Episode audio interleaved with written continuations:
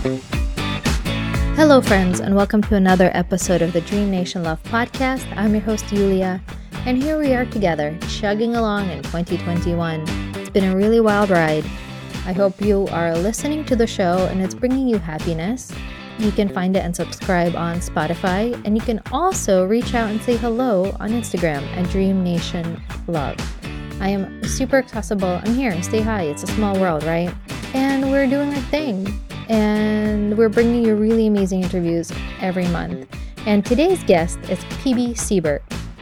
She's a singer, songwriter, and multi instrumentalist who's also known for being Kesha's mom. Now, I am a huge fan of both Kesha and Dolly Parton. So when I heard Kesha cover Old Flames Can't Hold a Candle to You, Dear on the Rainbow album, I took some time to see who wrote the song. I mean, I love that song. Dolly's rendition is phenomenal. Kesha's rendition is phenomenal.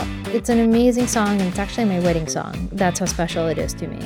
I was blown away to see that Pebe Sebert wrote this song.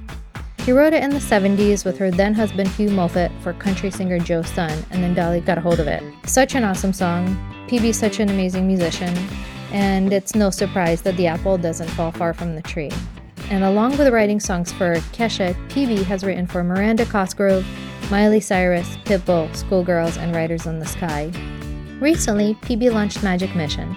It's a nonprofit dedicated to improving the lives of cats and dogs in Central America, supporting community education, spay and neuter programs, as well as adoption programs.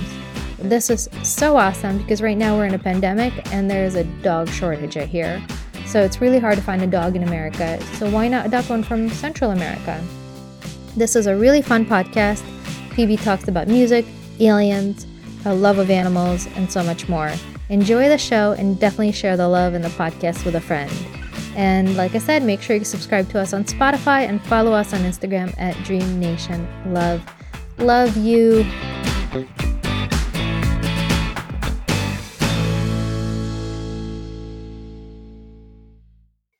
Pebe Sebert, thank you so much for being on the show. Well, thank you. Thank you for inviting me. I, I love your music and I'm so excited to have you here. Where do I begin? It's like, I guess I begin at the start. I know you started performing at like the age of four and six. You got into music really, really early, but I'm wondering what your dream was as a kid growing up. Wow. So it's funny because I just came into this life with like it was all laid out for me. I literally was my parents were were first generation. My mom was straight off the boat from Hungary. You know, she spoke English, but like was not entrenched in any of the American. I mean, nightmare. We can call it dream or nightmare, but I choose to call it nightmare. But she was like not all about the American stuff. It was pretty much, you know, they got up the boat, it was survive, it was like grow your food and pretty basic stuff. So, and I came in and and was like, I'm going to make records and write songs. And I think I told my mom that when I was like two or three years old. And we're out in the farm, and my dad is a farmer. And they're like, well, okay. Yeah. it's like out of nowhere. It wasn't like the family thing. And, and she was so great because she actually like sought out help and put me in voice lessons and piano lessons. And, you know, and this was all very foreign to this family. So nobody did this kind of thing. So she like sought it out and found, you know, ways for me to follow my passion, which I just came in with it. I said I was going to write songs and make records. I remember they gave me a little record player for Christmas when I was like three years old. And I guess I was playing it one day and, you know, I think I still have the thing somewhere, but I was playing records and there was a singer singing like a Disney song. And I said, well, I'm going to make records and sing like this and I'm going to write the songs. And and it was never, it was really never a question after that about what I was going to do. You just had it like off the bat. You knew your mission in life. Yeah, I came in. I came in with a certain thing I was going to do. And I don't know, you know, what the reason. I mean, I know that I followed my own passion. I know ultimately, you know, Kesha's work is the work that I feel like is changing the world. And she's a voice for the voiceless. And I mean, she's become a huge voice for the LBGTQ. LGBTQ. I don't mean to be disrespectful. I, I literally can barely remember my grandchildren's names. So, you know, I feel like like her being a voice for them and you know i've met so many people in my travels with her so many i can't even tell you how many people who've come up to me and said if it wasn't for kesha and her music i would have killed myself because nobody understood what it was like to be a 10 or 11 or 12 year old gay kid somewhere. It doesn't matter where. It doesn't i mean but particularly in Oklahoma or wherever. It's just like, and they're like, I didn't feel so alone because of her music. And, you know, if my reason for being born was so that I could raise her and she could do that for people, you know, I feel like mission accomplished. But I have my own goals as well. And, but I feel like, you know, maybe that's why I was born to to do this music thing so she could be that voice for the voiceless people. I think so. I think there's always a mission and I think there's always like a a, a higher purpose. And yes. I think if you're open to it, you can tap into your higher purpose. But if you are not, then you won't. But everybody has a higher purpose. Yes. And they just have to follow the gut, you know, and they have to just have people who support them too. Right. You know, whether it's in the family or or if it's somebody like Kesha outside where, you know, I've I've listened to Kesha so many times when I've had like a crappy day. I've just been like oh. I had one I had one ex boyfriend who was really into the Beatles and Grateful Dead and mm-hmm. wonderful bands. Love them both, sing along. He didn't like Kesha. He didn't like female vocals. He would turn down Erykah Badu and mm-hmm. I was like and I was like, he's not on my frequency. And then when I met my husband, we were driving and I just had like Kesha on a road trip. And he's like, I love Kesha. Turn it up. You love Kesha? And I was like, yeah. And I was like, I was like, this is my person. Yeah. This is my human. yeah. You know, I mean, you just can't be mad at Kesha music. You just can't. Like, there's, I mean, other than she has a potty mouth, but she literally has the biggest heart of any human that's ever lived. And if you hate Kesha music, you probably hate puppies and kittens, you know, did, maybe babies. Who knows? You just, uh, but she's very innocent and like nothing but actually love from her. So in the most real way. And, and I'm proud of her for that it's love. You're love and, and it's amplifying love. That's really all there is. You know, when it all, I've been listening to a lot of Eckhart Tolle recently, who I think is one of the highest living beings in our time. Him and Dalai Lama are, are you know, two people that I will listen to. You know, I like Joe Rogan, but that's entertainment value. But as far as moral compass, Eckhart Tolle is a big one for me. And and that book changed my life too. What is it? The book of um Be Here. Wait, is it Be Here Now? Oh, uh, The Power Now. I read it and I was like, oh yeah, that's right. I'm always like living in the tomorrow. Like I'm always in the future. That book is amazing. It's so crazy because I go for these long walks. There's a place near me. I live right outside Nashville, and there's this beautiful park called Radnor Lake that's a state park, but it's literally probably about seven minutes from my door. And I drive over there almost every day and walk. Well, actually, this is a crazy story. A friend of mine, one of my best friend, Eileen, we all met through this one particular dog. It was a German Shepherd and his name was Stetson. Stetson had passed away the day before. And so I went to Radnor and I'd already started to experience, like I've had some experience with connect with spirits on the other side. I had an experience with one of my dogs and a cat that were both on the other side one time when I was up at learning past life regression with Brian Weiss at the what institute in New York? It's uh, the Omega Institute. The, I haven't yes. been there, but I've driven by it. I've been it's been on my radar.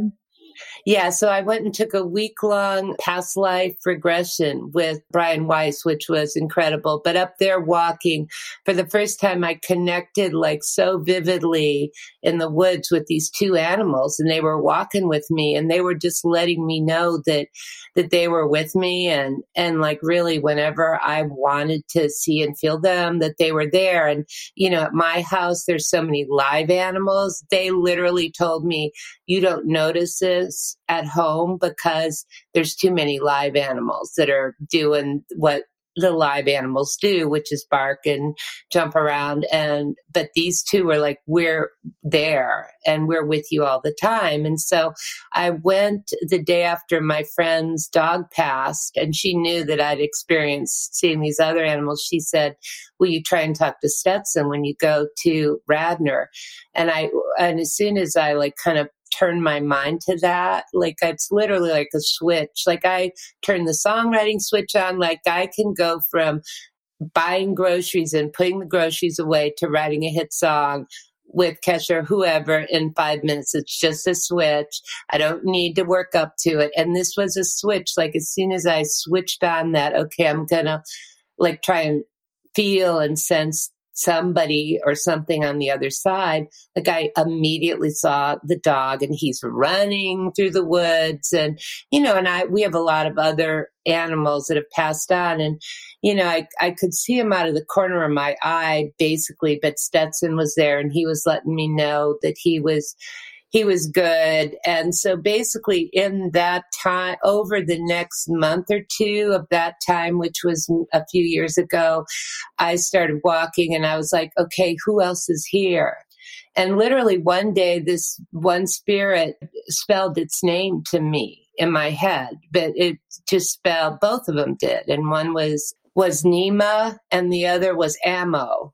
AMO and N E M A and I've gotten to see people since then and been in like healing situations. We were at Olivia Newton John's uh, healing spa in Australia earlier this year, and and when we were there, I saw a psychic and a lady who said, "Yeah, these spirits have been the ones who've been with you your entire life." I've learned to listen to them, and they just tell me things like they told me last year when there was going to be an earthquake in LA. They said that an earthquake is coming. I told Kesha, and a couple days later there was an earthquake. It was only like a four, but still, it was like so. They and a friend of mine's brother passed away recently, and I spoke to him and gave him some information he'd already gotten confirmed from another source that was directly from his brother, like something his brother had actually said was crazy. So, I mean, these spirits are very powerful and very available to me. So, but I mean, the bottom line of Eckhart Tolle and the spirits and everything is that it's just the bottom line is love is the only thing that's real. Everything else is not real. Have you ever been to the Integratron in Joshua Tree? I want to go. I've not been. Oh my God. I've only been three times and it's, you know, it's an absolute perfect sound right. chamber, right? And then it was built to like magnify. It had a spinning mechanism. Like if you read, if you go mm-hmm. on the website, if you go down that rabbit hole, it's so interesting because he created this perfect sound sculpture to amplify wow. love on planet That's Earth. Crazy. Oh, the crazy thing is he had aliens tell him to build it. He, in his dream, had Moses' tabernacle plans, not including any nails, like it's a perfect dome, and it's the only structure that withstood earthquakes in that area since the 60s. Every house like got destroyed except this place with no nails. And I can go on forever because you've been in there. I've been in there three times, and it, it's the only structure that he built. And he wanted to build these stations all around the U.S.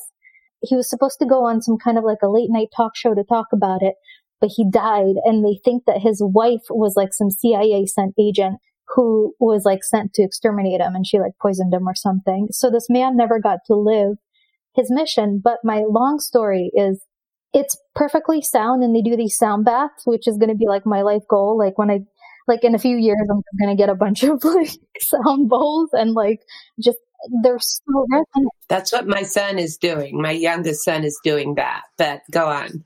I love them. So they do this like whole entire sound bowl ceremony in this perfect dome. So the sound completely vibrates through you through this majestic wood. But when you're there, the first message that you usually get, if you're tuned in, some people just fall asleep.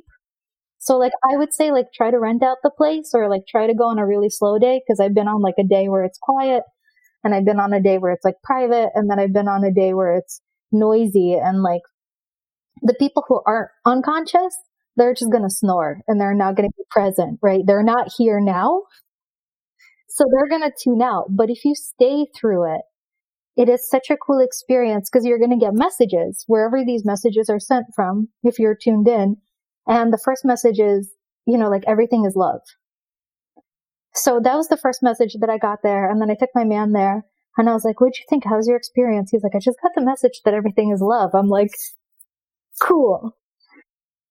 Cool. But then the cool thing is, as the frequencies go up, um, you see the different colors of the chakras because all the different frequencies activate all of your different chakras. So it goes from like, you know, whatever red to like violet. And the first time I was like, and it gets really trippy. Like I'm like doing an ad for the Integratron, but if you're present, you're totally present. Like I had some lady walking out who was like, I I just saw every guy I dated through all my past lives, even like George Washington down to like some reptilian. Wait, so what is the experience? Like, did they shut you in there and like just do you spin or what happens? You just lay there for like probably half an hour, maybe 45 minutes at the most, maybe 25. I don't remember. Time kind of stops. You just go in and lay down. You just go in, lay down on the mat and you just meditate and you just, you know, just, just stay focused, just breathe and try not to fall asleep while they do these, um, crystal bowls and the frequencies get higher and higher and higher. Wow. It, it is a trip. Last time I got the message of I should be a cloud artist, and I was like, "Ooh, Dream Nation!" I was like, Georgia O'Keeffe, oh, cloud artist. wow, that's so. That's where you got your title, your Dream Nation? That was that was a year later, a year later, and I was like, that's weird. And it was like, do more like artwork like Magritte on top of it. And I was like, that's really bizarre. But like just different weird messages.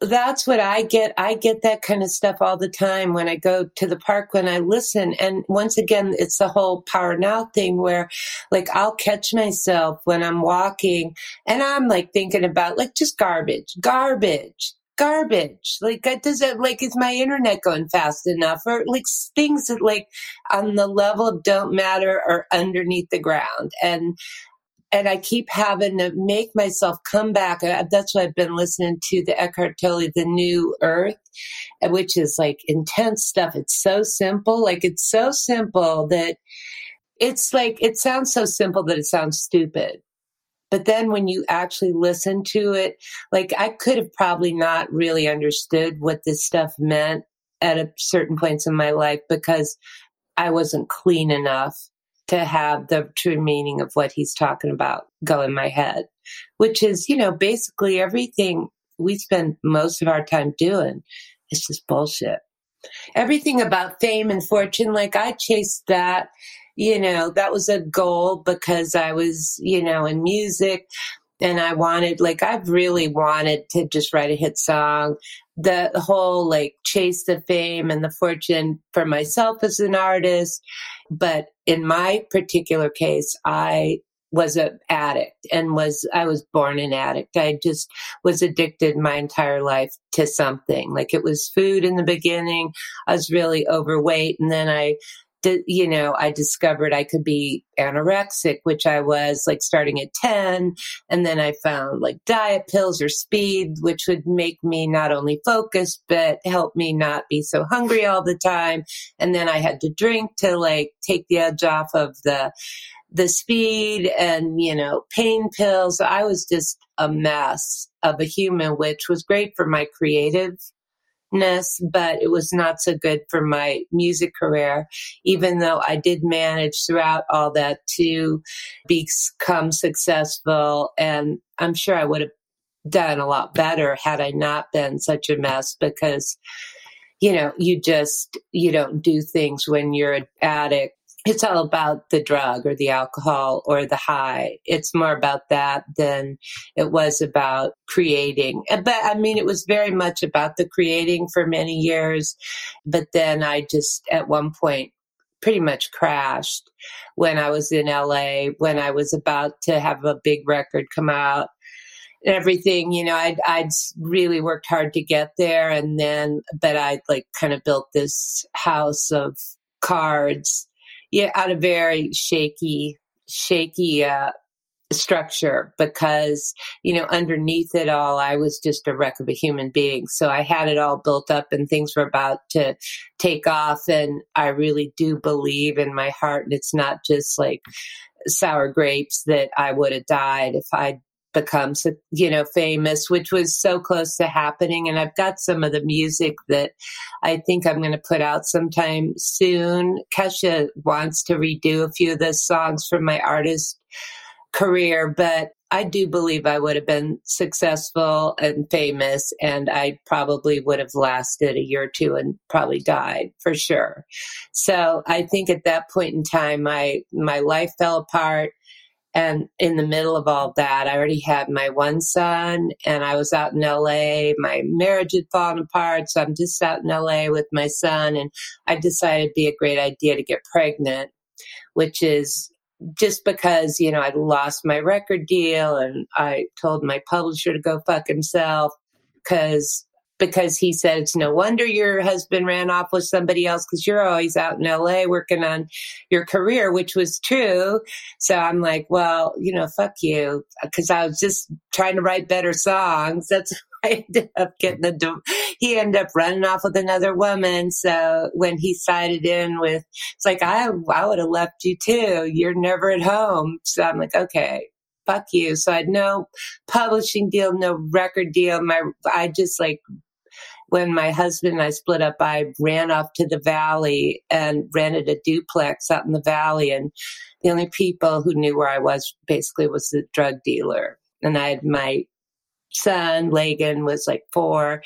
And um, in the midst of all that, there was a band in the back, and a few of the band members, one actually lived in the driveway in his truck part time, and the other one lived in a garage. And I decided I wanted another kid. And, you know, one of those lucky guys is the winner of the Kesha sperm race, the race to the egg.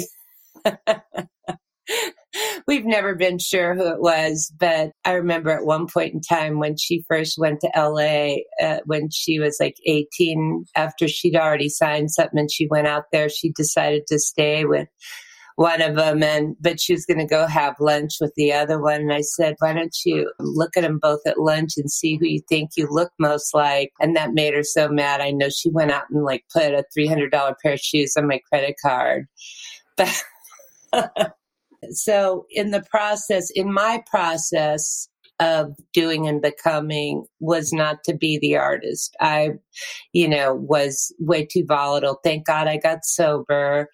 You know, straighten my shit out and and uh, we didn't stay in LA. Well, I guess we stayed out there till Kesha was about four, and then my mom was sick, so we went back to be with my mom until she passed away, and then eh, up in Indiana, and then we came back to Nashville, which is where I'd been previously, and I just decided this was going to be a better place to have the two kids and be a staff writer, like being a staff songwriter was a very like I have no other skills. I can write songs, you know, and that's pretty much it. Like I there's really not anything else I could do. I, I've cleaned houses and I've waited tables, but other than that, that's pretty much my skill set. So came back here and, you know, I raised the kids being a staff songwriter, which, you know, is easy because in Nashville, you go in at 10 a.m., you write a song until like 2.30 or 3 and then you go that's like what staff writers do and you book yourself up for months in advance and hopefully you know this is back in the day when you didn't have to work with an artist and so that and they pay you so that's you know how the kids grew up with me writing songs and i guess we were talking about love is what where this all started but the reality is you have to like be of this earth and you have to do all that stuff, especially particularly when you have children.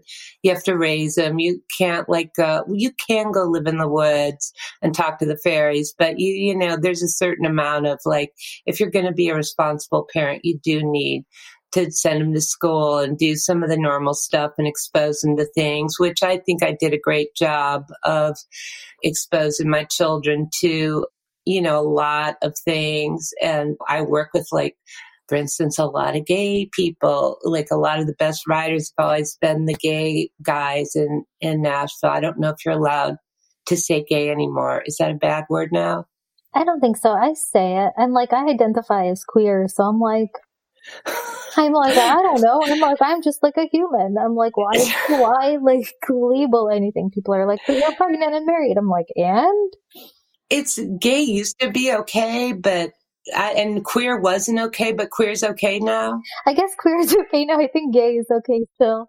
I don't know. I think these are like everything changes every day now. It's like, what can yeah. you say? What can you not say? Like, what, like, everything is just so sensitive and everything is so yeah. raw. And I think people's emotions are like sitting on top of like, I think like every day, like there's like something to be triggered to. Like, like yeah. for the last, you know, four years, I wake up and I read the news and I'm like, oh, ah, it's just been wild. But I wanted to ask you if that was your first record deal because it's really interesting, right? You get a record deal and then you go from that to writing for other people.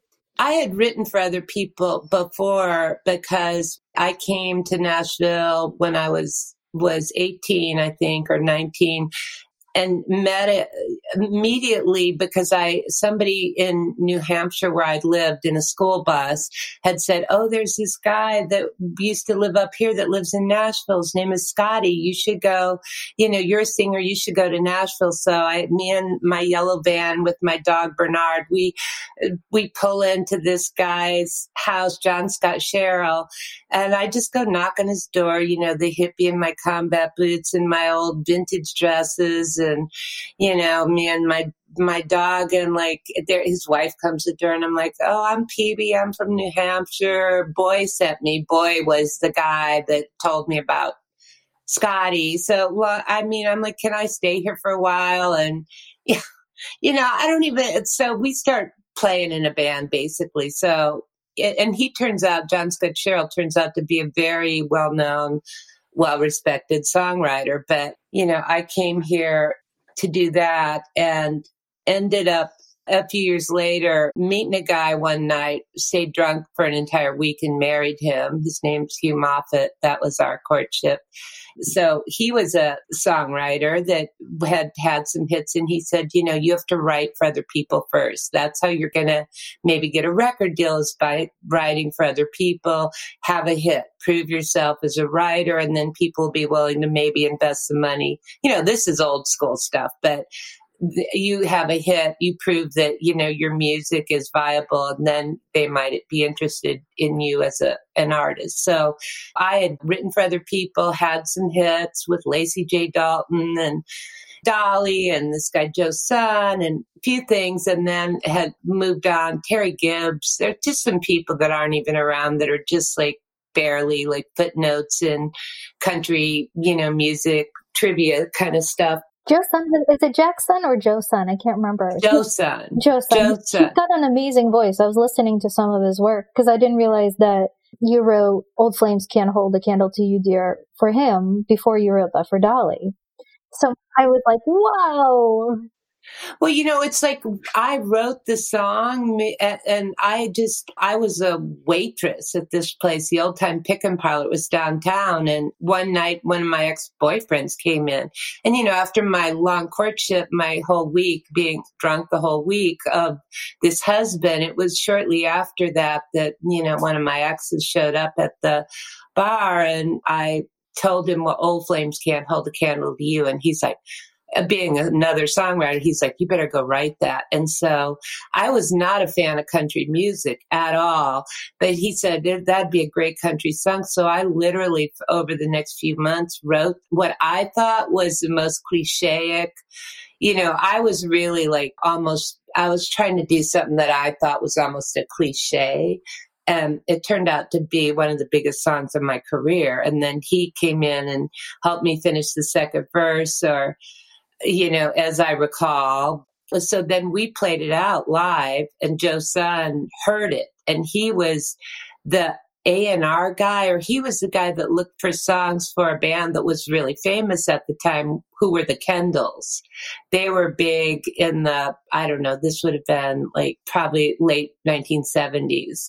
So it was a father and a daughter duo, the Kendalls and Joe was out scouting at a writers night for songs for them and I think he played Old Flames for the Kendalls and they didn't want it for whatever reason. So that was the thing that he actually launched a career because the Kendalls didn't want the song and he was convinced it was a hit and he obviously must have wanted to be an artist as most people in the music business do. You know people will say oh yeah i was a guitar player i was a songwriter but i'm just like this record promoters like everybody in the music business is usually a frustrated artist in one way or another that either didn't have the personality to to really pursue it or otherwise maybe they tried it and it didn't work out. So here, this guy like pretty much launched his career based on that song and convinced his record company that he worked for to let him put it out as a single and it was a hit.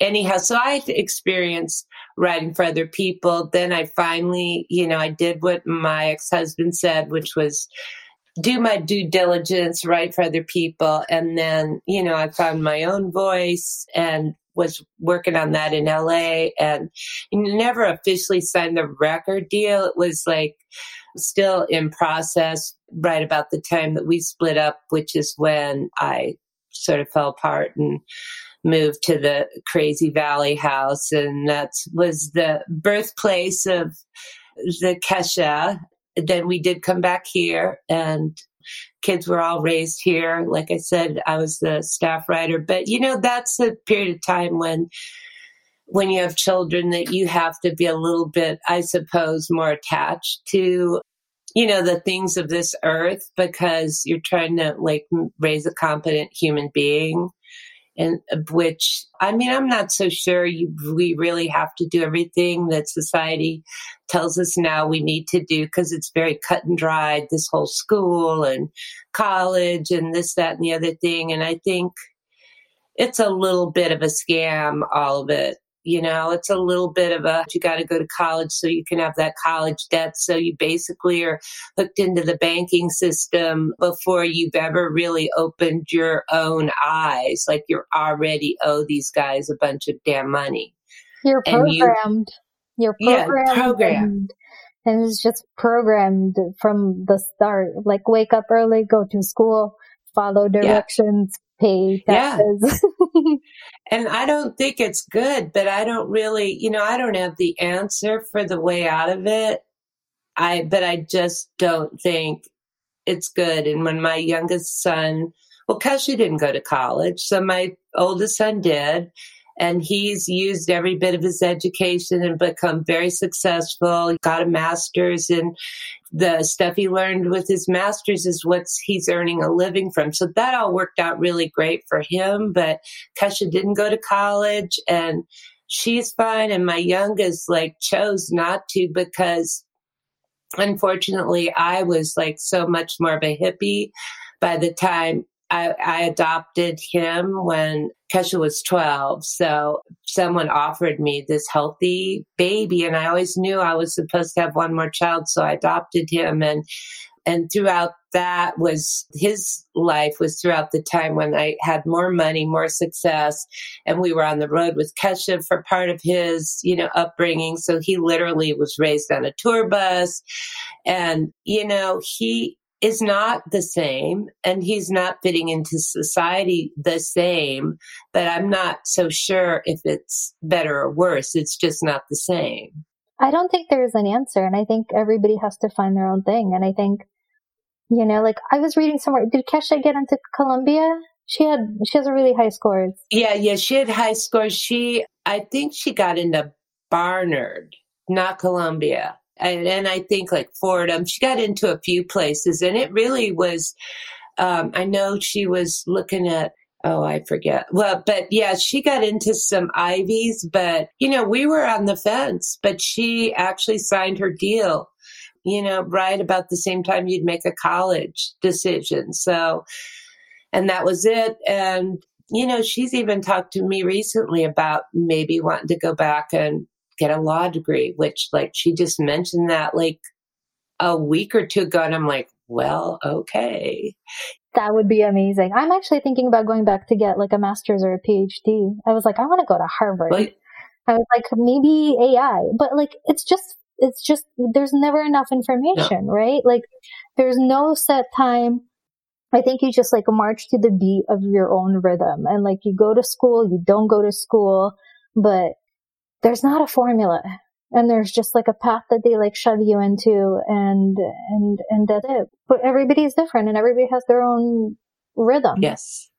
Yes. And i mean the thing that's different now the way it was when i was younger is that like books were always there and available for those people who wanted to go read and you know maybe like the level of knowledge was not available. The level of like of truth well supposed truth there's a lot of mistruth out there but the internet brought you can pick and choose through what you watch or hear or read and and make your own determination about how much truth there is in anything which you have to do but like a lot of stuff just wasn't available and i'm dyslexic and so uh, reading has never been easy for me because of that. So, you know, now though, for me with the YouTube, with for like Audible, all these things where my own personal dis- disability, which like I finally diagnosed myself because nobody knew what in 19 like 60 nobody knew what it was when a kid couldn't read right? Because i wrote perfectly backwards. I'm left-handed and when i would write everything you could take it and put it in front of a mirror and you could read it but nobody realized that that was associated with dyslexia. So when I had so much trouble reading and retaining, people didn't know that. The bottom line to me is if you just want to learn about things, I feel like it's all available and very easy to digest. All you need is a Audible subscription or you like YouTube. And I pay for the ten dollar a month, no ads. And uh, like I can watch lectures, I can watch the smartest people in the world talk about just about anything. My favorite is like I, I crank it up to one point seven five speed so I can see it faster. and like whenever I get in the car, my man is like, We're not listening to like another book really, really fast. I'm like, No, I'll do it on my walk. I'm like, fine. but I'm just like, oh, I just just get in my brain. yeah, yeah. I had Eckhart Tolle at like 1.5 today. It was an accident. And It was so like not Eckhart Tolle to be like anything faster than one. so, but so the bottom line was when it's all said and done with me after raising these kids, everybody's out of the house. Like the bottom line for me is it's all about love. And for me, I have to stay really close in my recovery. I spend a lot of time in AA. Like I'm just good old fashioned fucking AA 12 step program. I know they call it a cult, blah da da, but it doesn't matter. If you have a brain like mine, and I'm like a full fledged alcoholic, drug addict, but like you can go to one group that'll take care of both of those issues. I also have an eating disorder. If there's a way to have a disorder with something, I have it. Like I have the full package. When they say, Do you want this kid loaded? I'm loaded every disorder there is, I've got it. You, you go hard. You go hard. You're very passionate. Well, I don't have the sex addiction and I don't have gambling. so I don't have those two, but pretty much everything else the shopping, the, the eating, the Al Anon, which is like relationship addiction, just unhealthy. Like uh, my natural go to is if there's a right and a wrong, my natural go to is always the exact opposite of what correct is. So it's, you know, a daily struggle just to be me and to just not eat or drink myself to death or drug myself to death. That's like a daily thing right there. I start out on my knees in the morning, just asking to let go and to allow something besides my brain to run my day. Because if I let my brain, my brain is a very dangerous neighborhood. You know, there good things don't happen there. So, it's just, you know, for me, I've got to stay out of my head, stay in my program. And then, you know, now that I've kind of seen everything. I've looked at life from both sides now. I think who who wrote that song? I think that might have been um, Judy Collins or Joni Mitchell. They both sang it. They looked at life from both sides now, from up and down, and still somehow it's clouds, illusions. Yeah, that. I think that might have been Judy Collins, but I have to Google it. I'll Google it after the show. But yeah, I remember it. I just I can't remember who did it. No, I know Judy. I think maybe Judy Collins wrote it, um, but Joni Mitchell definitely two of my idols. Like those are my idols. Those were the people I aspired to be. Joni Mitchell is still my to this day my idol. Like people, like I don't really pay much attention to anybody. Joni Mitchell just sort of did it for me. So if you're not Joni Mitchell, you're just not Joni Mitchell in my book. well, Joni Mitchell is incredible. Who else? Who else were your influences? Pretty much Joni Mitchell. Like I love the Eagles, and there is another guy who died, unfortunately, pretty young, named Dan Fogelberg. Like I wore out a few of the same record. He had one called I don't know, it was his like main record that I wore that thing out and his songwriting style and the way um, when I was in high school, like I loved Elton John, uh, but mostly Joni Mitchell was definitely like my go-to idol for a songwriter. And I don't think I've ever even gotten close to one Joni Mitchell song in the level of brilliance. I think you're your own Joni Mitchell. I don't, you know, it's like comparing like something that's really wonderful to something else that's really wonderful. Yeah, it's just, you know, another person. Uh, I mean, I really think Dolly is just like, she's done probably the best job of anybody in my eyes of, you know, aging gracefully and like just continuing to like do different things and like just, from that fame thing. Like she's maintained a very nice image throughout her career and her life and not tried to look like she was 20 and not date guys that she's old enough to be their grandmother. All that stuff really turns me off. But I, I've gotten less and less. Like I'm to the point where I literally do not listen to music.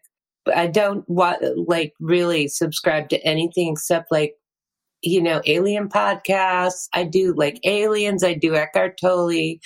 That's pretty much my uh, interest. I, I think we talked a little about how I went to Contact in the Desert the year before last, I think. I don't know. The years have all like sort of mushed together thanks to COVID. I guess it was. Yeah, it was last year because I just finished a really exhausting freelance gig. I was running a team and it was like three months of just like, just crack outness. And he was like, take me to the desert.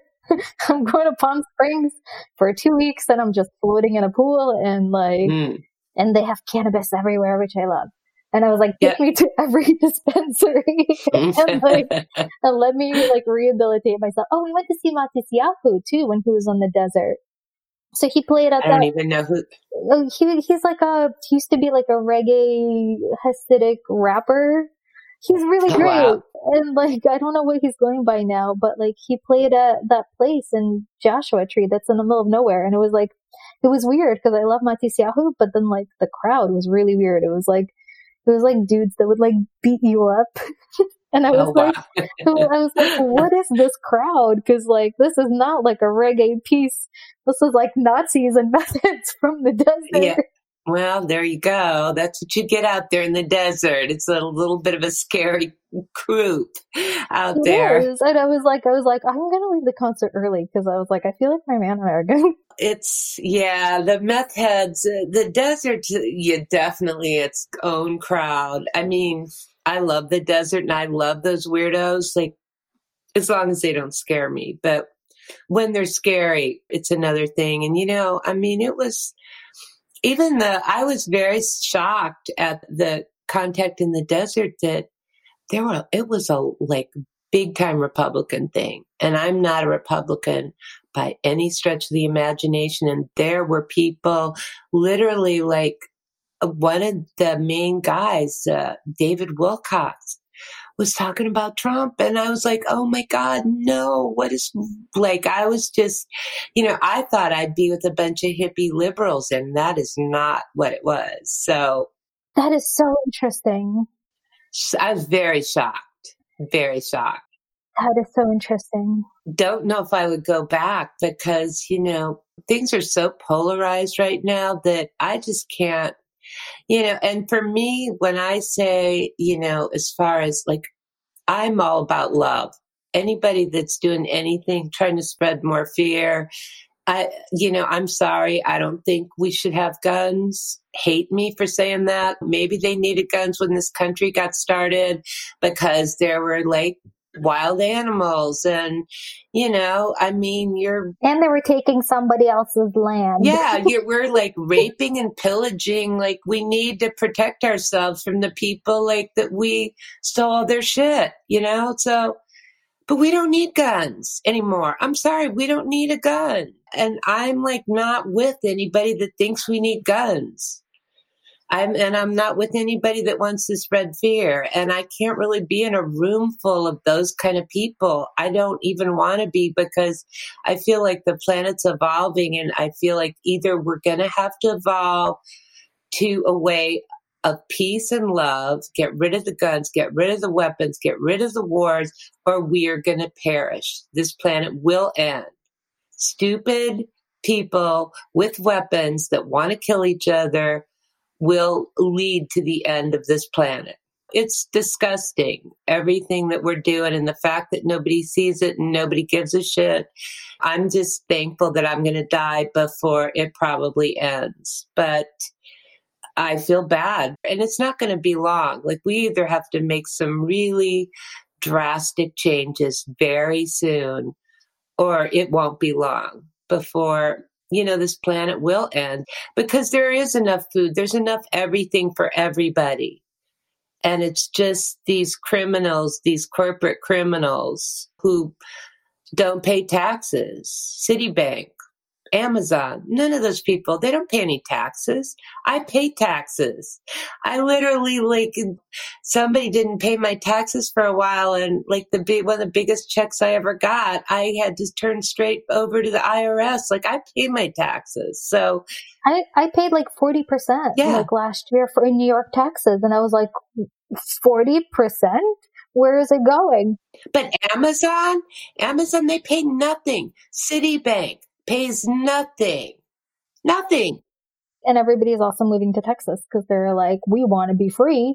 And uh, California has too many legislations. And, and I'm like, everything is, it's insanity. But, you know, it is all about love. And it's like people have to get with the program because the old program is not working. You know that the original peace sign, that was the original denuke sign. Like when you do signs, like landing an airplane, that's apparently like denuke. I I don't know. I was like, what am I gonna do in a few years? I was like, I want to denuclearize the planet.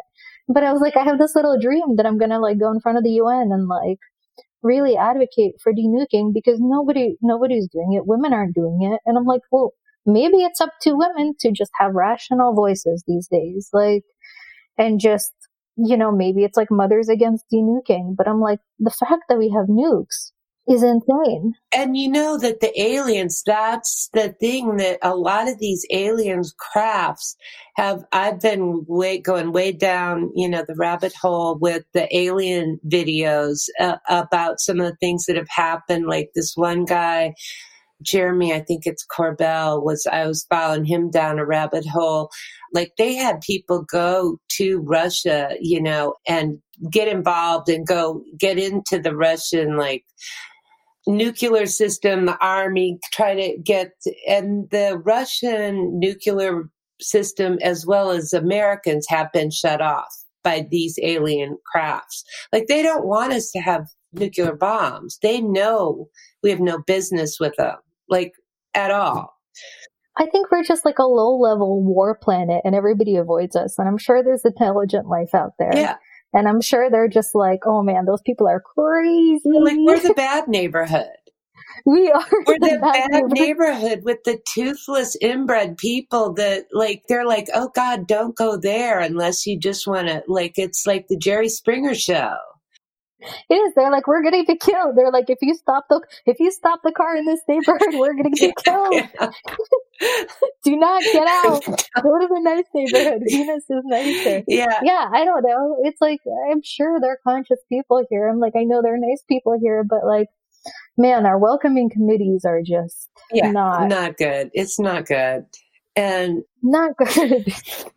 You know, and I did in one of my past life regressions, you know, I know I'm jumping all over the place. I did do a regression where I actually saw myself on another planet and I was this thing. And at that point in time, I hadn't done enough research into aliens to even like have had this in my mind, but I was this thing that I look like either a raisin or a turd, but I was this brown thing. So the kids used to to laugh at me and you know fr- and say I was from the turd dimension.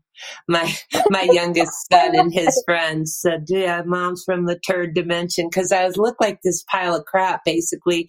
But in my past life, I was sitting on this this white chaise lounge, and there was like a bunch of these white chaise lounges, and all these turds. We just sat there, and we didn't like really do anything, but we could see and hear everything and know everything, and there was like a white screen in front of us, and we just sat there and kind of took in everything that was going on in the universe and knew everything and just existed and we weren't hungry or thirsty or whatever and i apparently volunteered to come down here to help the animals. So this is my past life regression. So they put me in a spaceship and they took, you know, the sucky things at the bank when you go to the bank and you put your money in the sucky thing that gets sucked up. Well, basically, so the spaceship, I was my little turd self on the spaceship and then they had the the thing that looks like the bank cylinder thing and they're like okay you're going to go down here. So in this past life thing i come down the little tube like the bank tube and they plop me off in front of this store with like a spinning like candy cane thing. So it was a barber shop. And i looked down and, and i'm like oh my god i have these things. It was feet because I hadn't had feet before. And I'm looking, like standing outside this barber shop, looking at these people inside the barber shop, these men, they're talking and laughing. And I'm like this girl with like long braids and it was like sometime in the 1800s. And I don't know what happened to that life, you know, but I was sent here to apparently I volunteered to come here to do help the animals. And I thought, like, when I was a turd at, on the good planet, I thought, well, this will be easy, like piece of cake. I'm going to come here, poof, you know, we'll have it all like taken care of. And no, it's not been easy. So uh, this all leads me to even when I was a little kid, when I was on the farm, when I first decided I was going to be a musician, my parents couldn't have more kids. So the only thing I ever had were dogs. Well, eventually my parents adopted my sister, but from birth till she came at six, it was just animals. Like I had a barn full of animals and I had dogs. And so basically, I've come full circle now and um like here trying to do my mission with the dogs which have always been you know where my heart was. But raising children is it's a job and i had to run down that road with kesha the fame road and you know see and feel and taste and smell everything that was there. Just just to know that like at least for me there's nothing in that world for me. I mean, yeah, it looks fun. And yeah, and it is fun to not stand in the lines sometimes. You know, like we lived that life for a while. Like, I don't think that would be the life we'd live anymore. But, you know, there was a time in her career where she was like the big thing. And, you know, I lived that life and it was, you know, because I had had my chance as an artist and kind of fallen apart. So it was like, well, a part of me was the ego that wanted that life, wanted to experience that life, that world. And I have. And it was fun, you know, and I can see why anybody would. But the bottom line is there's more unhappiness that comes with that. Overall, I would say that it was more of a like a car wreck than it was winning the lottery. I mean, not that winning the lottery is even a good thing. Like the thing I've realized is that whatever's going on is really what is a good thing and learning to be okay with whatever that is living through the fame and fortune was definitely fun, but I would so much rather spend a day with Kesha out in my garden, like her and I were out there weeding and picking flowers and like we made flower arrangements and we write we write really well. And one of my passions still other than the animals and like my family my grandkids but one of my passions is still to write a great song. And we thank God for for Zoom because we've been working on a record, even though she's in LA and I'm here. And you know, we have great writers that we are partners with that we've worked with for years. So, and you know, and we're all so familiar with each other that it works. Like it wouldn't work. I don't feel like with a stranger to write that way, but with these very special people, it works. And Kesha and I, like, we've always had this relationship where even when she was a kid, like when she was a teenager, we'd have huge fights about this, that, or the other thing. But when it was time to sit down and try and write, like that has always been our place. And when we both got out of treatment a few years ago, like we had some years that were not good between us as mother and daughter. We really had to reestablish some healthy boundaries with each other. But even throughout that, there were times we weren't even talking, but we could show up at a writing appointment and bitch at each other in the parking lot and like call each other names and then walk in, do the writing appointment, and then walk out and continue the fight, calling each other names in the parking lot and go on. And I'd go to a hotel. But, you know, it's just, thank God we've always been able to maintain that writing connection. So so I still love to write, but my passion definitely when you first asked me about this podcast, I just have to tell you it made me actually start this project that I've been talking about and I've had in the works in my head for like at least 10 years called the Magic Mission. And when I you first asked me, I'm, I think I listened to somebody you'd had on who'd done some big thing, and I was like, wait a minute, I'm not even going to answer her back until I start my thing because I'm so ashamed of myself for just, and I know that's not a good feeling, but it's like, what the fuck are you waiting for? Like, what the fuck are you waiting for to start it? That's a great no doubt song, right? Like, Gwen Stefani wrote that song like dun, dun, dun, you stupid girl.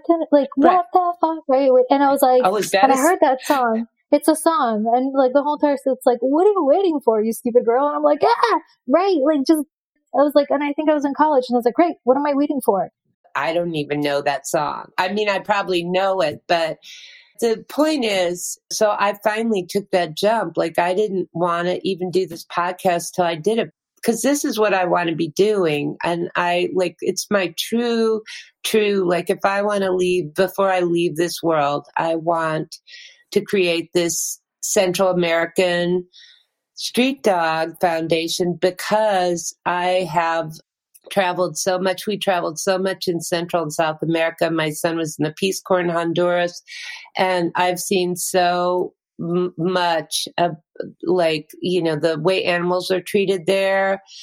It's just it's really just terrible. And i think a lot of it just has to do with it's not the culture there. But it doesn't take a lot to change you know the culture. And just to learn to you know that whole machismo thing about not neutering males and stuff like that. So you know, before I die, I literally what that's my mission is I have four street dogs. I think three or four of them are here right now. The first one was one I found on Magic, which we were, my son was in, Lagan was in uh, the Peace Corps in, in Honduras. So we went to one of the islands while we were there visiting him and kind of fell in love with the island and bought some land there. So we would go back to Utila, Honduras every year to visit and we were getting to know the community and planned on building a house there someday, which could happen now, maybe again, because now there is a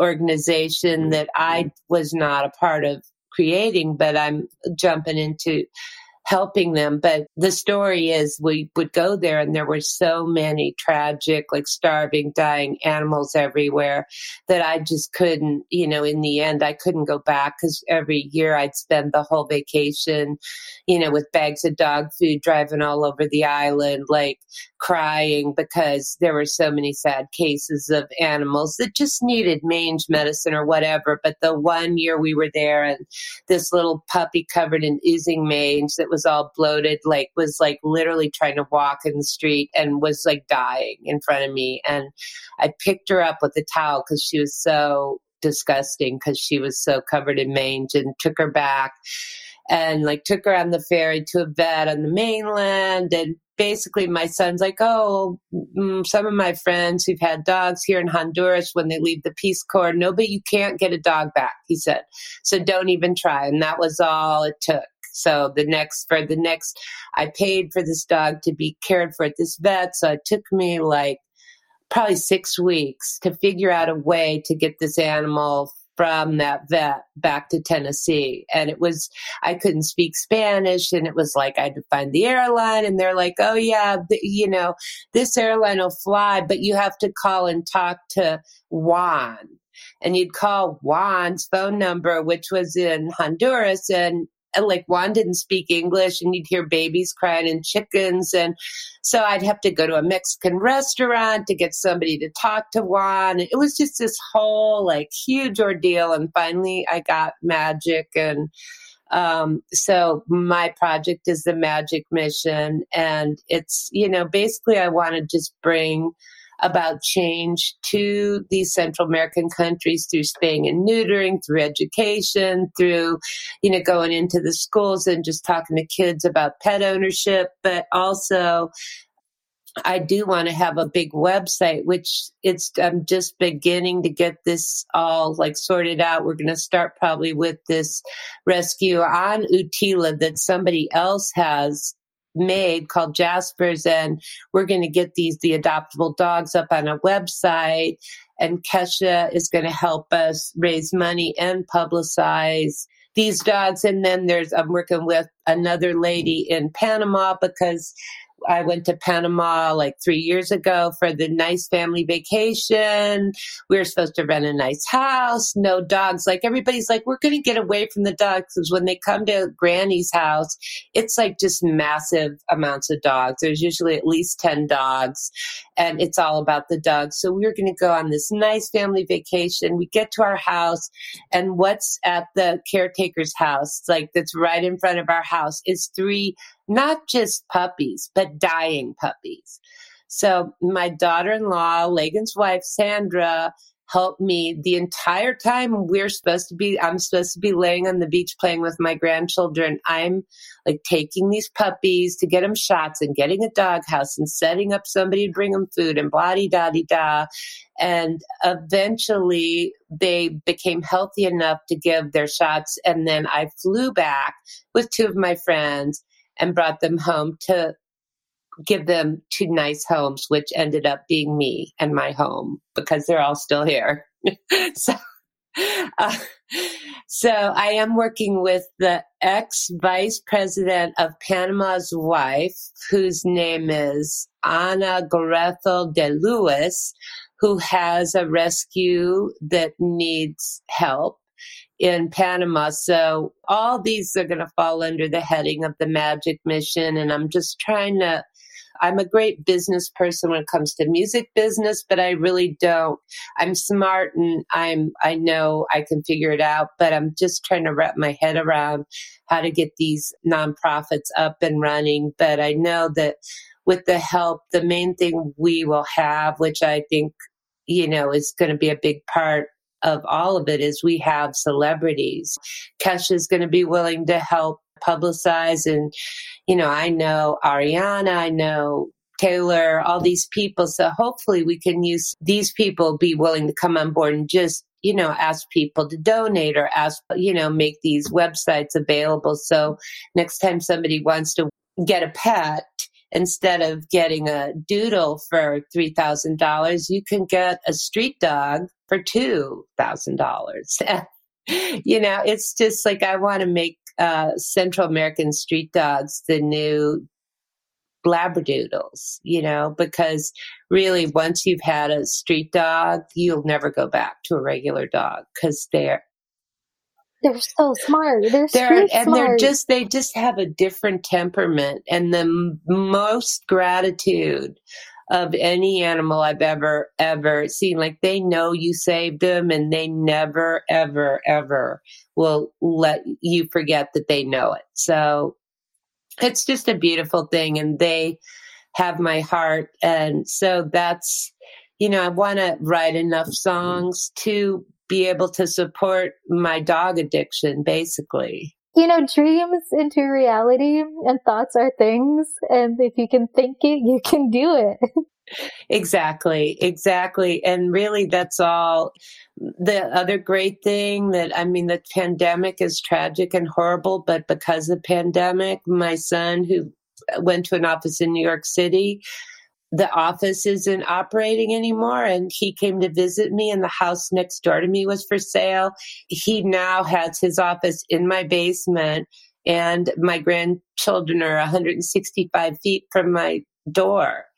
So it's just like literally, probably, you know, if I had a dream to to be in the position I am spiritually, and you know emotionally and to have the beautiful family i have and have my grandkids next door and to be able to work on this animal project and still write great songs with my daughter. I mean it's all pretty great. Like i feel like very full.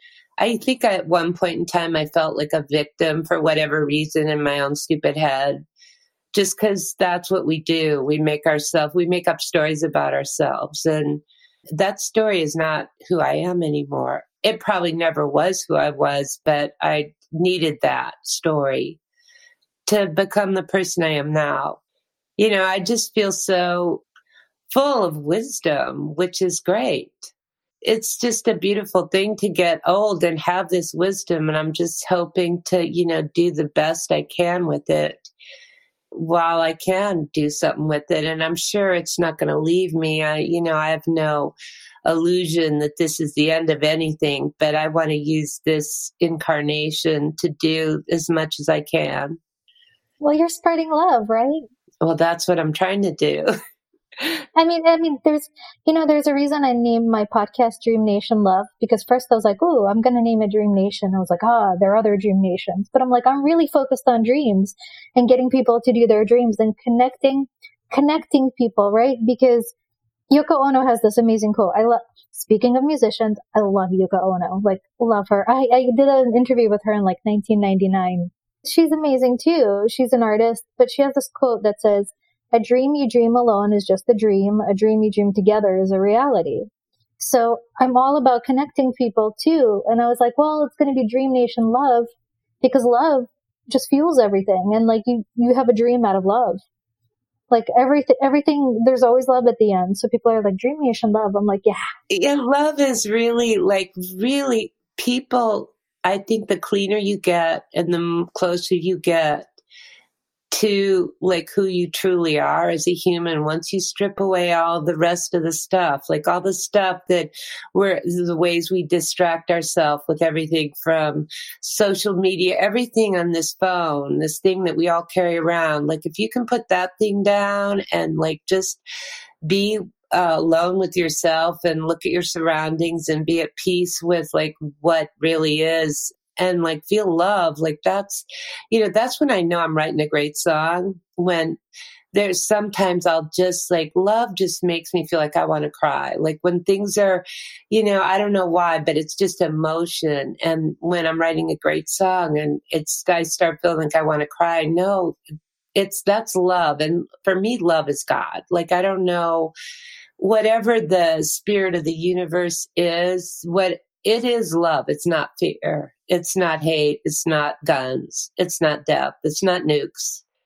what is is love and that's i think what makes animals dogs in particular so you know close to my heart dog spelled backwards is god you know and they're just pure love pure love it's so true yeah i love animals i mean animals are pure love right I mean, dogs, dogs especially. I mean, like, I mean, like, I wouldn't say like a bear is pure love because he might eat me.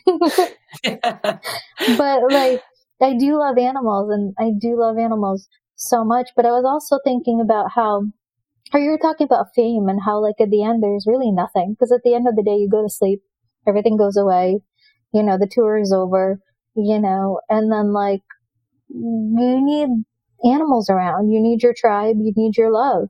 Because at the end, it's like, what are you doing? All, what are you doing all of this for?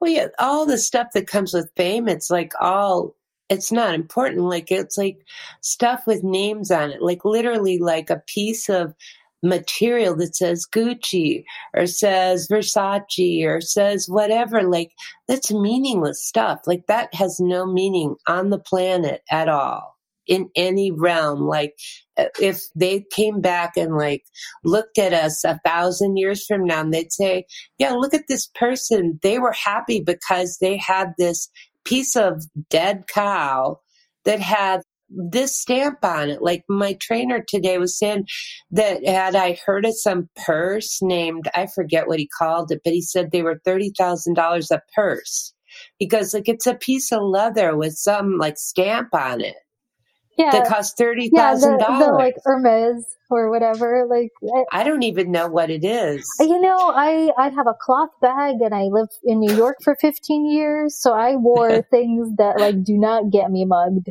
and I'm very happy. and I'm like, you know what? A purse does not define me. I do not judge my worth by like somebody's stamp, and like you know what?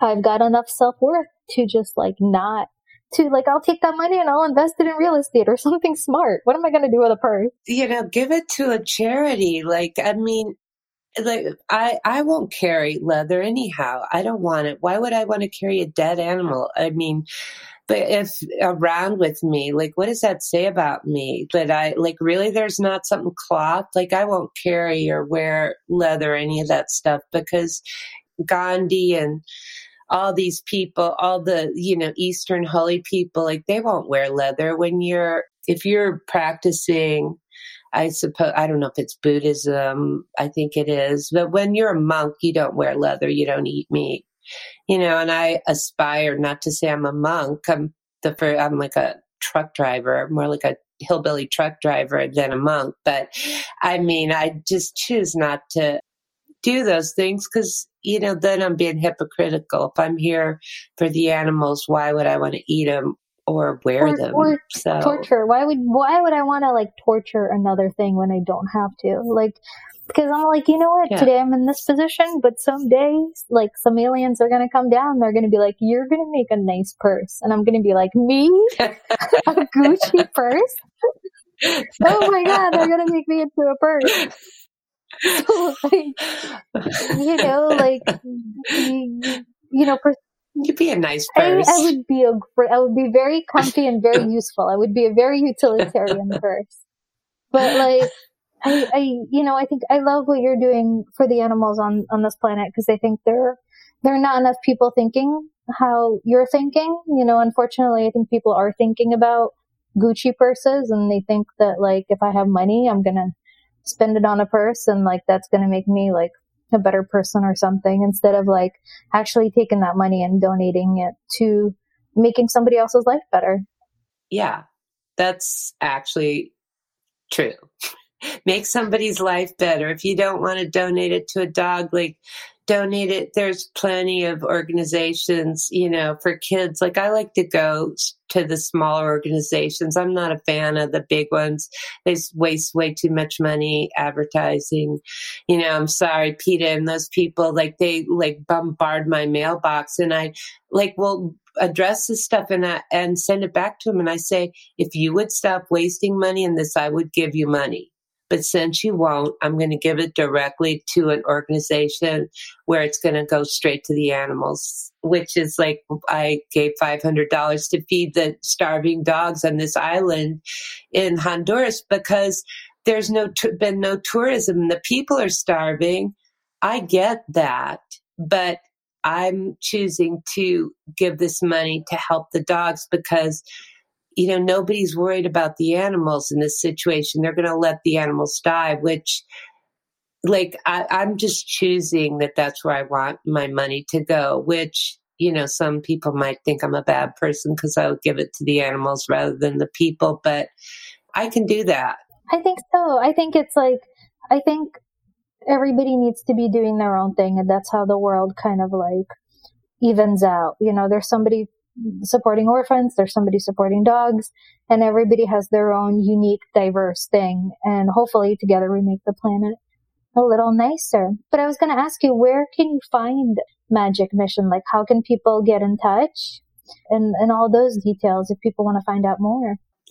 Magic Mission is going to have a Facebook page very soon. I'm not a Facebook person, but I'm making a Facebook page for Magic Mission. So that should be up and running soon. I'm also going to get a website and I think it'll be magicmission.org. I think that's the um, name we have. So I was, you know, thinking it'd be better to wait until I had all this organized to even come on a podcast. But the thing is, it's in progress. And hopefully, if you Google Pebe Sebert, you know, there'll be links to it. But I'm officially, hopefully, very soon going to have something that will be like my first offshoot of the magic mission since I'm trying to get all my status, you know, in place to be a 501c3. So I'm, you know, tax deductible. While all that's in progress, I'm going to be working with Jasper's Rescue on Utila, Honduras. So it's a Jasper's Animal Rescue uh, in Utila, Honduras. You can connect to that. But Kesh and I hopefully very soon are going to be doing a little campaign fundraiser with them and get some dogs up on a website for adoption uh, because I know a lot of the places in the U.S. are out of dogs because everybody and their brother has adopted dogs through this pandemic, which I think is the best thing ever. I think, you know, breeding more designer dogs is maybe not the way to go. Maybe for people who want to be a little bit more, what would I say? It's a little bit more like recycling, be a little bit more just to, to use what's already available. There's a lot of animals available. So, and, and really you can, for, for what it costs to get like a, these designer dogs, I think with even the transportation, you can probably get a dog from a place like Jasper's, which I just looked at some of the adorable dogs that they had. And it's just like they're beautiful. It'll be something like you can go down there, I think, as of October 1st and pick your own dog up. You know, the island's opening back up for tourism for the first time. But if not, you can have street dogs shipped to you. There's also a good friend of mine that runs a the Cozumel and Humane Society. There's tons of uh, dogs available on that website. So I'm just going to try and get everything organized. I'm not there yet, but it's at least in progress. I love it. Pebe, I have so much fun talking to you because I feel like you and I can just sit here and we can go for like five hours. And like what I love about you is that like I don't even say anything. I just I let you go and you interview yourself. I'm like, this is the best. this is the best when I don't, don't have to like pull for like more information because you're just like you're going and you're so hyper and you're so present and you're so in it. Well, thank you. And you're such an and you're such an interesting person, so you have a lot of things to talk about because you have a lot of experiences. I'm very passionate. I think that's the thing. I'm very passionate. Like I love my life. I'm so excited about it. Like I don't want it to be over. And I just can't imagine waking up and ever being bored. My brain is not boring. I've never been bored in my whole entire life. I'm an only child, and people are, are, are like, I'm bored. I'm like, I wish I had your lifetime to Google things on the internet and yeah. like draw things and like anything. I'm like, I'm never bored. I like, I go for a walk and I look at things from a different angle. Like, I don't know what boring is. I don't. Boring know. people are bored. I guess that's what it is. I guess like you just have to be, I mean, I feel like creative people, like, cause you know, I can always create. And I think being creative is, and I'm not just talking about music, like, I used to love as a kid to go pick through, there's a dump near the house and I'd go pick through the dump and I'd like come glue a bunch of stuff together and make art or whatever. So there's, you know, it's never boring. It's never boring. You just have to figure out something to do and like become passionate about it. But uh, I'm so excited and I'm so excited for Magic Mission because well, a lot you. of amazing doggies are going to have their life changed. They're going to have their dream come true. I hope. Well, you're about to have a magic mission. Your little magic mission right there. Oh my god, I sneezed so hard yesterday that I like pulled a rib, and I was like, "Did I just stab my baby with my rib?" Oh, and I was no. like, "No, I'm sure it's fine." Absolutely. But I'm so excited because I'm like, she's gonna be so creative, and like just to transfer the gifts that I have, like just to do a knowledge dump. Like, I'm really interested to see what this little person is gonna have and like what opportunities she's gonna have that I didn't and that my mom didn't and that my grandma didn't. Like my grandma lived through World War II. She had like four kids. Like, you know, she can really chase her dream. Her dream was like, let's get to America. Yeah, yeah. Let's eat. let's eat. And I'm like, it's just, it's mind blowing to start thinking about that. I, I moved here when I was 10 from Russia and like. Oh, really? Yeah. So like, I grew up in like communist Russia. So I mean, it's just really it's a trip. I'm like, how did that? What? I, how did that happen? You know what? My uncles moved here before us, 20 years. My uncle came here. He couldn't get a job because we're, we're Jewish, so we couldn't get jobs in Russia. So they were, um, Reagan, Reagan. the mm-hmm. one thing that Reagan did that I love, he right. said, release all the Jews to America. And Russia was like, see you later because we don't want them here. And we were like, that's us. Good. that is us. We're leaving. We don't want to be here. So, so you can go to Israel or America. And I, and my mom was like, well, I don't want her to be in the army. So let's go to America. But then my uncles got to leave before us because they got like the okay to go. So they came here and they like drove cabs, the whole like Russian story. Right, right. But then, um, my uncle is a really brilliant textile engineer and he got a job at United Surgical and he became like basically a VP at Johnson and Johnson, and he invented dissolving stitches at some point oh, wow. at United Surgical. So it's like the crazy immigrant story, right? It's like you can do anything in Russia and you're smart, but they won't let you apply your talent, so you go. And now we're here, and then oh, I digress, but like this podcast is about you.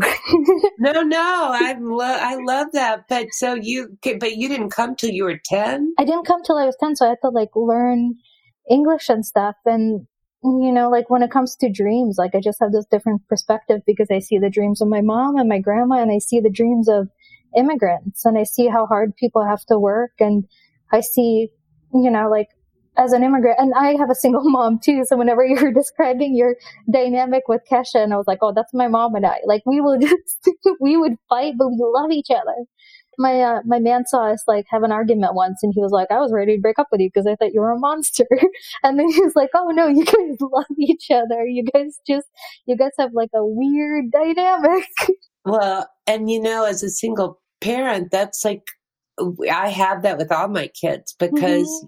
it's not going to be the same as if there were a third party here. So, you know, there it's just yeah it's it is a weird dynamic and like kesha's boyfriend it freaked him out like he's like wow you guys like i'm waiting for somebody to pull a gun out and start kill each other and he's like you guys like just do it and like go on like it's just the way it is. But it's also like, I don't know if your dynamic is the same, but it's also like the relationship switch roles. So you're like, who's the mom? Who's the parent? Who's the parent? Who's the mom? it's like different times. It's just, and then it's like, it's like, are you a sister mom? Like, it's totally a trip and I love it. And I, I have this relationship with my mom and it's so special and I'm so grateful for it. But it's like, you know, uh, where does she live? How far away is she from you now? Now, now I'm living 15 minutes away and we have boundaries. So she's allowed to come over once a week. Oh, that's it? Oh my God. and just wait till that baby comes and then it's going to be, okay, never mind. Nothing's going to get any of my energy except this baby. I know it's going to be exciting, but it's like, it's just it's all surreal. It's a little soul, right? She's she's probably teleporting in from uh, the third dimension. the third and you know, she's if there's anything that's going to truly like make your life richer and probably take you in directions that you've never dreamed of going, you know, that's what they do. Like the you know the people I met because my kids played baseball or because of school or because of this or that. Like I'm hanging out with these army people. You know, I'm like the biggest like crazy hippie in the world, and I'm hanging out with these like career army Republicans. You know, and it's just you know, and I was great friends with those people. As long as we don't talk politics, we're fine. it opens up your world. Yeah you know, you hope that you're kind of like comets just bouncing off people and you hope you hope somehow you'll have a conversation with somebody and maybe their conversation will influence you or your conversation will influence them. I don't know. It's all, it's all just like, it's all love. Yeah, it is. And my, my mom came from, um, Hungary as well. So I'm first generation. I think I told you as well. Uh, but it turns out that the Hungarians, we thought they were Hungarians. And then I did the 23andMe and it's actually Russian, Croatian, Polish, Ukraine. Ukraine. So that's where they're from and Poland. Like the, there's not like the 23andMe, even though we're from, from Hungary and we've been to the town and met the relatives, like that for sure was a thing there's like zero Hungarian blood in them. It's just all these other Russian, Croatian, and Polish blood. So that's so interesting, right? Because you're like, was anybody musical in my like it's so because people it's just a different time zone yeah. but people are still the same yeah. like people are like that was so long ago i'm like nothing has changed we have exactly the same feelings we might have facebook now but right like right nothing, nothing is different. People are still people and, you know, people are just trying to love and survive. Yeah. Yeah, exactly. But thank you so much, Pebe. I can talk to you forever, for hours. I just want to thank you so much for being on the show. I'm so grateful oh. that you took the time out of the day to chat. Oh, God, it's been great. Thank you so much. Thanks for tuning into the show. I hope you enjoyed it. Please share on Twitter, Instagram, and Facebook at Dream Nation Love. It's not Dream Nation Podcast, it's Dream Nation Love because I think my single mission in life is to teach people how to love a little bit more, and together we can save the world. So it's Dream Nation Love. Share it with your friends. Have a great day and go out and make the world a better place.